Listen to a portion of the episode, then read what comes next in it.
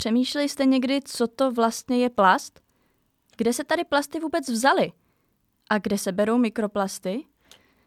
Vážně představují takové nebezpečí? A jak to všechno souvisí s klimatickou změnou? Vítejte u první epizody pořadu Plastelína, kde se pokusím odpovědět nejen na tyto otázky. Plastelína je pořad o plastech v celém jejich životním cyklu, od výroby přes používání, odpady až po mikroplasty a vše kolem nich. Moje jméno je Tereza Pavlíková a jsem studentka posledního ročníku fyzické geografie na Masarykově univerzitě. Věnuji se výzkumu mikroplastů v životním prostředí a o plastech a mikroplastech prostě ráda mluvím. A tak jsem si řekla, proč to nenahrát a nezdílet to se světem, aby si i ostatní mohli poslechnout, co to ty plasty vlastně jsou. Dnes vysvětlím pojmy, jako jsou plasty, bioplasty, mikroplasty nebo nanoplasty a dotknu se řady témat, ke kterým se vrátím detailněji v nadcházejících epizodách. A jestli vás téma plastu a mikroplastu zajímá, můžete mě sledovat i na Instagramu, kde mě najdete pod jménem Plasterka. Plasty známe úplně všichni, používáme je každý den. Ve chvíli, kdy se probudíme, možná máme plastový budík, jdeme si vyčistit zuby, plastový kartáček, otevíráme lednici, bereme z ní sír, který je zabalený v plastu. Každý ten plast je ale jiný. Něco mají společné, ale něco i rozdílné. Čem se tedy liší a co je ta společná vlastnost?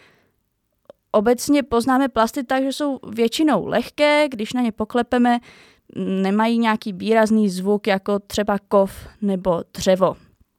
Ale mají různou barvu, mají různou texturu povrchu a i různou odolnost vůči teplu anebo nárazům. Někdy taky plasty šustí, ale to není jenom vlastnost plastu. Vždyť i třeba alobal šustí. Co to teda ty plasty jsou? Co je spojuje? Plasty jsou syntetické polymery. Syntetické znamená, že jsou uměle vyrobené a polymery Polymer je takový dlouhý řetězec, kde se opakuje pořád stejná jednotka dokola, takzvané monomery. A, ale polymer to není ještě plast. Polymer je ta samotná struktura, ale abychom měli plast, musíme do ní přidat ještě různá aditiva, která mění vlastnosti toho polymeru jako takového. Přidávají mu třeba flexibilitu nebo naopak tvrdost, odolnost, přidávají mu různé barvy, elasticitu, transparentnost. Ale polymery to není nic nového. Není to něco, co bychom vymysleli, dáme za sebe spoustu monomerů a máme polymer, hurá, vymysleli jsme něco nového. Tak to není. Polymery tady byly vždycky, existují totiž i přírodní polymery, takzvané biopolymery. To je třeba i DNA, nebo přírodní kaučuk, nebo želatina. Taky jste se určitě setkali se škrobem. To všechno jsou polymery. Plasty jsou tedy polymery, ale mají každý jiné složení, což jim dává právě ty různé vlastnosti. 80% světové produkce ale e, zabírá pár nejpoužívanějších plastů, které znáte určitě všichni. Nejpoužívanější je polyetylen. Ten zabírá asi 30% veškeré světové produkce plastů. Používá se na igelitky nebo igelitové pitlíky, víčka k petlahvím, někdy třeba i nějaké lahvičky na léky. Velmi podobný plast je i polypropylen. Ten se svými vlastnostmi velmi podobá polyetylenu, ale je trošku odolnější. Ten, má, ten za, zabírá asi 19% veškeré světové produkce. Takže když vezmeme polyetylen a polypropylen, máme najednou 50% všech plastů, které se vyrobí. Co ten zbytek? Tak třeba polyvinylchlorid, PVC, to znáte určitě z podlah, ale vyrábí se z něj, z něj i třeba potrubí. Velmi známý je taky polyetylen tereftalat, neboli PET. Z toho se vyrábí jak PET láhve, ale i oblečení, protože nadřazenou skupinou pro právě PET jsou polyestery a polyesterové oblečení je ve své podstatě velmi podobný PET lahvím. Určitě si vzpomenete i na polystyren. Polystyren ale nejsou jenom ty kuličky, které se dávají do krabic, aby se nám e, nepoškodila televize, když si ji převážíme z obchodu domů. Může být i tvrdý a z toho se potom vyrábí třeba jednorázová holítka. A zbývá po těchto plastech asi 19% dalších druhů plastů, které ale jsou už trošku minoritní. Většina těch plastů je vyrobena z ropy nebo zemního plynu. celkového množství ropy a zemního plynu, které se vytěží, jde na výrobu plastů asi 10% Zbytek jde na eh, dopravu a výrobu energie a, a podobně. Podle toho, jaký druh plastu chceme vyrobit, použijeme různý, různý zdroj. Buď to bude eh, ta ropa, nebo zemní plyn, nebo třeba kombinace obojího. A tady se dostáváme do souvislosti s klimatickou změnou, protože jestliže produkujeme plasty, vytváříme nutně i skleníkové plyny. V roce 2019 plasty v celém svém životním cyklu emitovaly 3,4% světových emisí skleníkových plynů. Je to hodně nebo je to málo? To záleží, jak se na to podíváme, ale jestliže to je jeden produkt, který produkuje 3,4% emisí skleníkových plynů, možná to je trošku hodně. Kde se ty skleníkové plyny v tom procesu berou? 90 eh, z těch emitovaných skleníkových plynů uvolní už při přeměně z ropy. Zbytek potom uh, může být doprava, ale i potom zpracování odpadu. A uh, i když se potom třeba mikroplasty dostanou do životního prostředí, i tam uh, se z nich uvolňují dále skleníkové plyny, anebo brání třeba půdě, aby se uh, tolik skleníkových plynů v ní mohlo ukládat. Tomto by mohly teoreticky pomoct bioplasty, protože bioplasty nejsou z ropy, ale z přírodních materiálů. Ale o tom si řekneme za chvíli. Máme tedy ropu nebo zemní plyn, z toho vyrobíme ten polymer a přidáme různá aditiva. Aditiva ale můžou být i škodlivá pro lidské zdraví nebo pro životní prostředí. Jsou to často toxické látky, které se už dostaly do povědomí eh, běžného člověka. Určitě jste slyšeli o bisfenolu A, který působuje řadu nepěkných věcí v těle. Může být třeba karcinogenní nebo ovlivňovat tvorbu hormonů. A často dneska už vidíme lahve, které píšou, že v nich není bisfenol A. Otázka je, co, co, co v nich je místo bisfenolu A. Když se podíváme na produkci plastu jako takovou, kolik se jich vyrobí ročně? V roce 2021 to bylo 390 milionů tun. A ta ta produkce stále roste. Do roku 2050 by to číslo mělo být 600 milionů tun ročně, pokud se něco nezmění.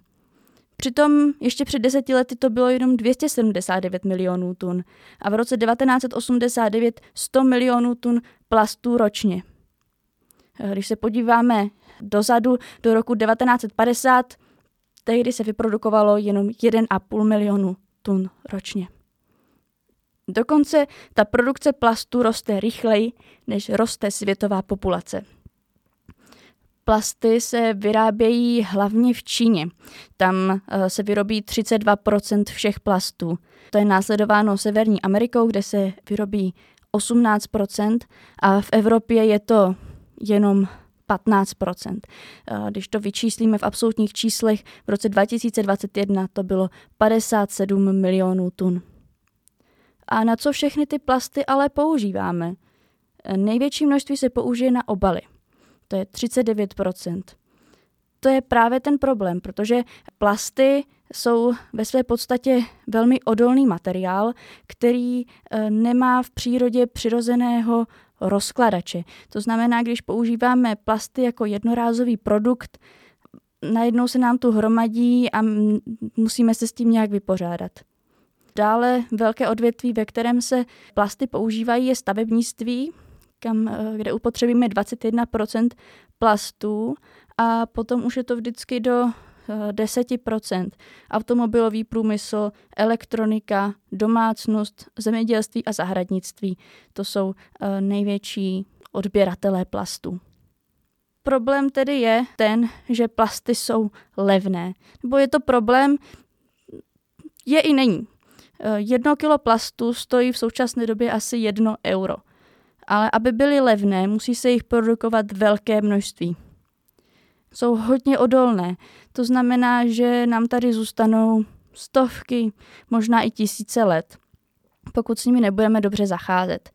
A tady přichází potom na řadu nějaké odpadové hospodářství, kdy musíme myslet na to, jestli plasty budeme recyklovat, nebo je budeme spalovat, nebo snad skládkovat, což eh, je asi ta nejméně příhodná eh, varianta. Eh, jenom 6,5% vyrobených plastů světově se zrecykluje, což je opravdu velmi malé množství. Když se podíváme na ten plastový odpad, právě z těch jednorázových plastů, 55% tohoto odpadu vyrobí jenom 20 společností na světě. Konkrétně je to asi 140 milionů tun plastového odpadu ročně a tím, těmi největšími znečišťovateli jsou uh, firmy jako ExxonMobil nebo Saudi Aramco, Petročína, Borealis, uh, Sibur a další. Jsou skutečně ty firmy, které uh, vytváří ty plasty jako takové a bohužel ty jednorázové plast tváří velké množství odpadu. Ale zároveň i tyto firmy jsou jedním z největších producentů emisí CO2. Na prvním místě tady je eh, Saudi Aramco, které eh, jsem zmiňovala právě i v těch největších znečišťovatelech, a na čtvrtém místě je i ten největší producent toho plastového odpadu ExxonMobil. Jak jsme se ale dostali od toho, že v 50. letech se vyrobilo 1,5 milionu tun plastu k tomu, že dnes jich vyrobíme tolik a jsme na nich vlastně závislí. První masově vyráběný plast byl vyroben už v roce 1907 a jmenuje se bakelit. Ten uh, byl vy, vynalezen vědcem Leo Becklandem, který se narodil v Belgii, ale většinu svého života a většinu svého výzkumu dělal v USA. Bakelit měl tehdy nahradit celuloid, což je taky uměle vytvořený polymer, který byl eh, vyroben už v roce 1869. Používal se tehdy na fotografické filmy, později ale také na brýle, hřebeny, ale dneska už je eh, nahrazena, už se s ním eh, v podstatě nepotkáme. Nahradit ho měl tedy ten bakelit a to z toho důvodu, že z celuloidu se vyráběly i kulečníkové koule a když se do nich vrazilo jinou koulí z určitého úhlu, ty koule mohly explodovat, což není vlastnost, kterou bychom úplně chtěli podporovat. A tak bylo vypsáno výběrové řízení, kam se přihlásil i Leo Beckland a vymyslel bakelit. Ten byl vyroben z fenolu a formaldehydu eh, za vysokého tlaku a teploty. Ve 20. letech navíc vymysleli i to, jak plasty barvit. Do té doby byly jen černé nebo hnědé. Ale ve chvíli, kdy jsme plastům dokázali dát nějakou barvu, eh, došlo k velkému rozmachu výroby plastů. Vyráběly se z bakelitu třeba náramky, knoflíky, různá bižutérie, telefony, rádia, dokonce i kabelky. Různé vynálezy dalších plastů ale přicházely velmi rychle. Už v roce 1910 byla vyrobena umělá guma, 1912 byl vynalezen polyvinylchlorid, 1930 neopren, 1931 byl vynalezen polystyren, 1935 vysokohustotní polyetylen, 1931 polyuretan, 1938 nylon.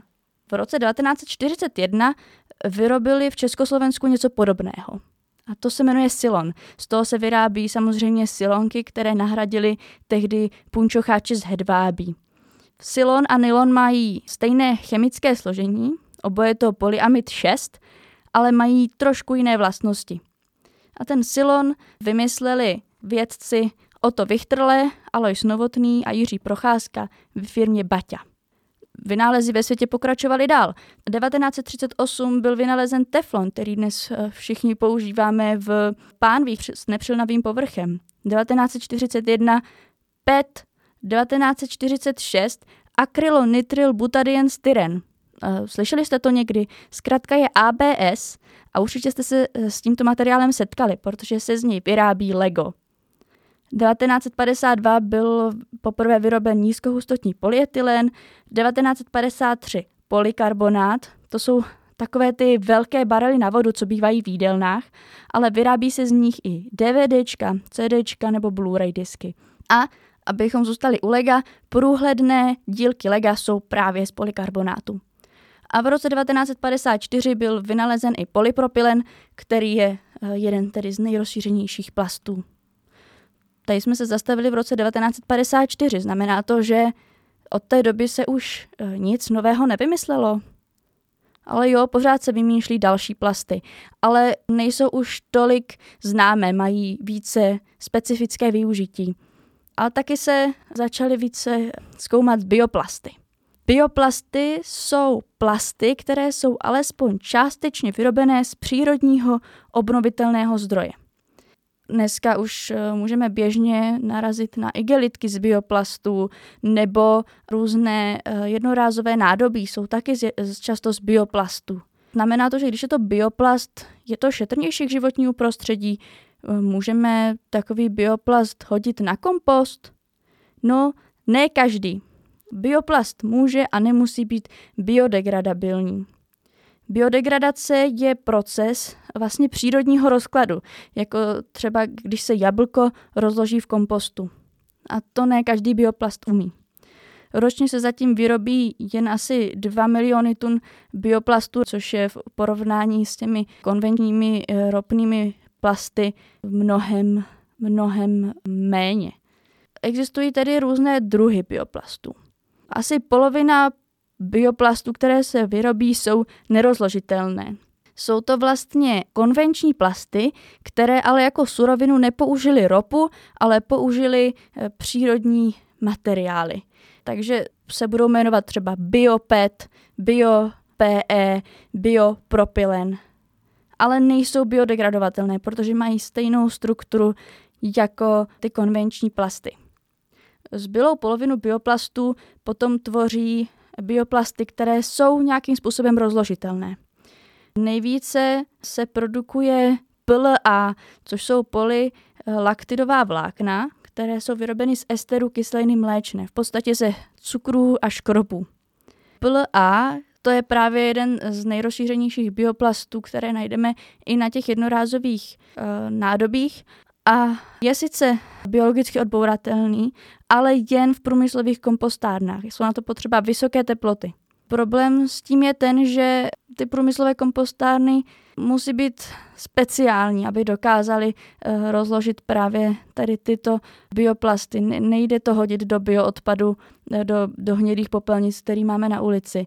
Dneska se tedy tímto způsobem nedají zpracovat běžně a vzhledem tomu, že pro jejich rozklad je potřeba určité podmínky, ty teploty, vlhkosti, nerozloží se ani na běžném kompostu. Na kompostu se ale rozloží jiné bioplasty. To nejznámější nebo nejvíce vyráběné je PHA neboli polyhydroxyalkanoáty. Ty jsou vyráběné za pomoci bakterií, respektive bakterie je vyrábí. A vyráběli je mnohem dřív, než vůbec začaly nějaké plasty mm, potřebovat. Stejně jako si lidi ukládají do těla tuky jako zásobní látky, když mají přebytek zdrojů, bakterie, některé druhy bakterie eh, si jako zásobníky uvnitř sebe vytváří právě tady ty polyhydroxyalkanoáty. Když je potom z těch bakterií dostaneme ven, můžeme je použít jako plasty, když do nich přidáme různá také aditiva. A protože tyto plasty tady byly vždycky, příroda má nějakou schopnost je rozložit a proto jsou eh, kompostovatelné.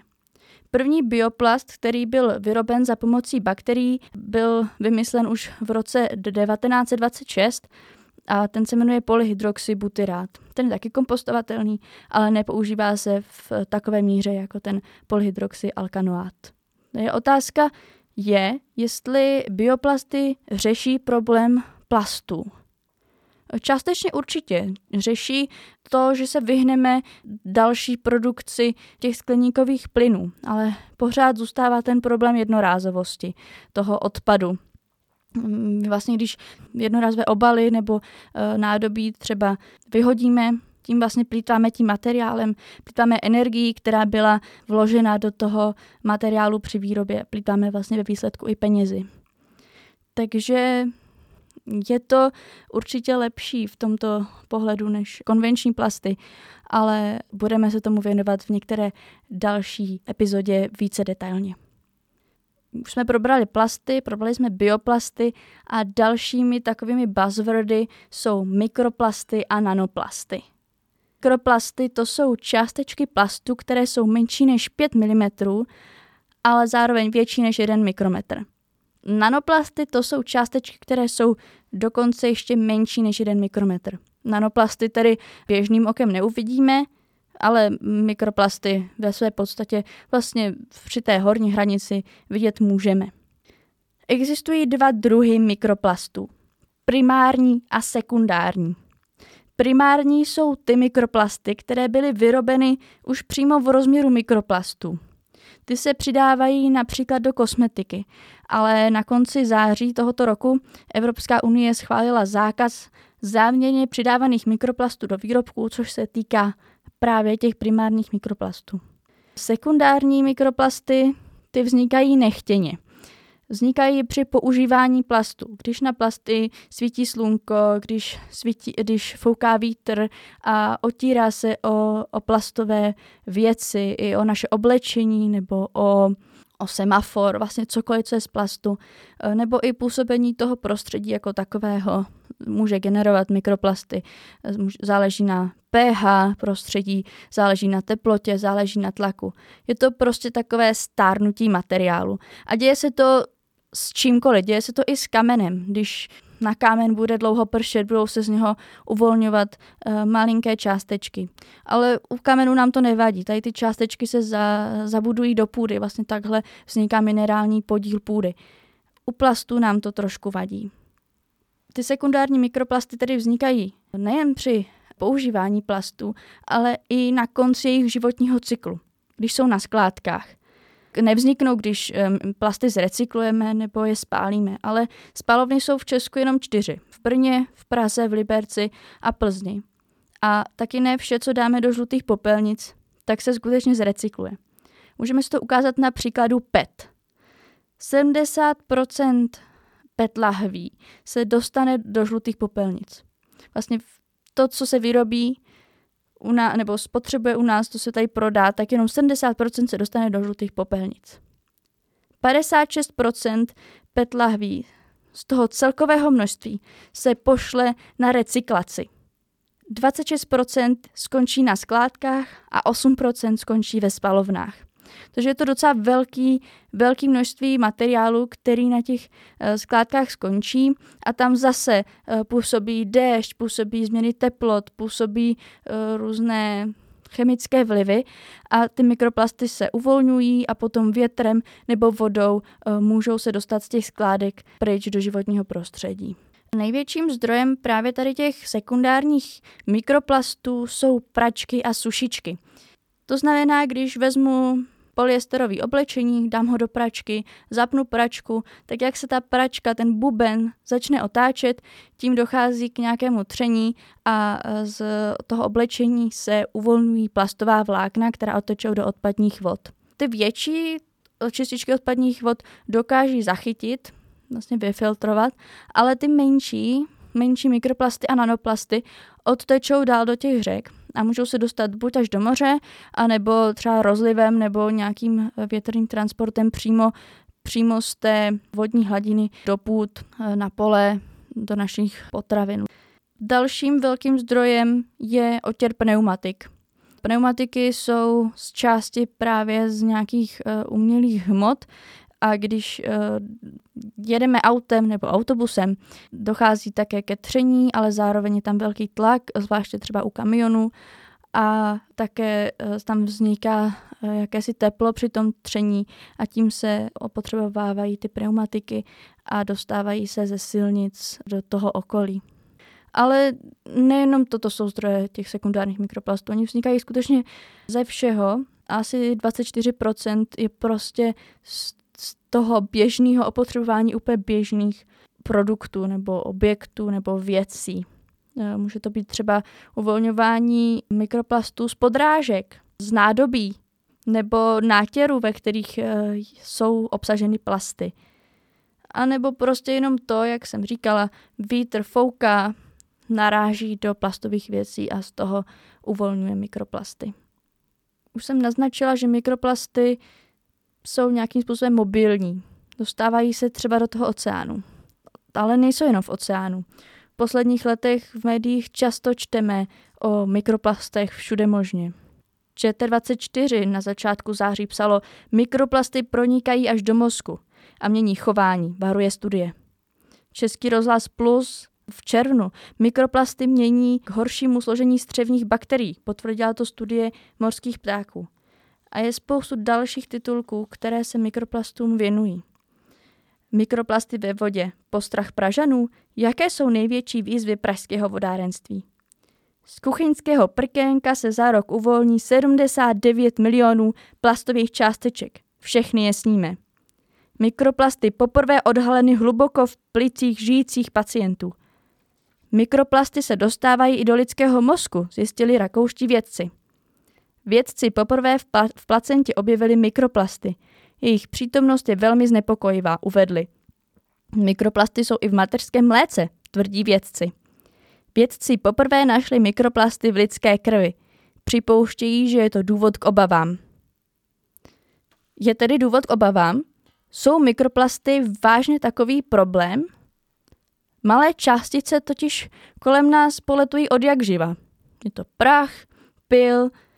Tak jaký je tedy rozdíl v těch mikroplastech? Problém právě je, že mikroplasty je něco umělého a e, nedokáží se zapojit do té přírody takovým způsobem jako třeba pil. Pil se e, ve většině prostředí rozloží. Prach ten e, sedne na zem a zapojí se do půdy a je to přirozená součást té půdy. Ale mikroplasty tam ovlivňují půdní biotu, ovlivňují vlastnosti půdy, právě protože nejsou biodegradovatelné. Taky se z mikroplastů v životním prostředí a taky v těle uvolňují právě ta aditiva, která jsou přidávána do plastů, eh, aby měly určitou, určité vlastnosti. A ty můžou být toxický. Aby toho nebylo málo, tak na mikroplasty se v životním prostředí mohou navázat další toxické látky, jako jsou třeba těžké kovy, ale i bakterie nebo viry. Takže mikroplasty potom slouží jako takový přenašeč. Mnohem větší problém než mikroplasty jsou ale nanoplasty.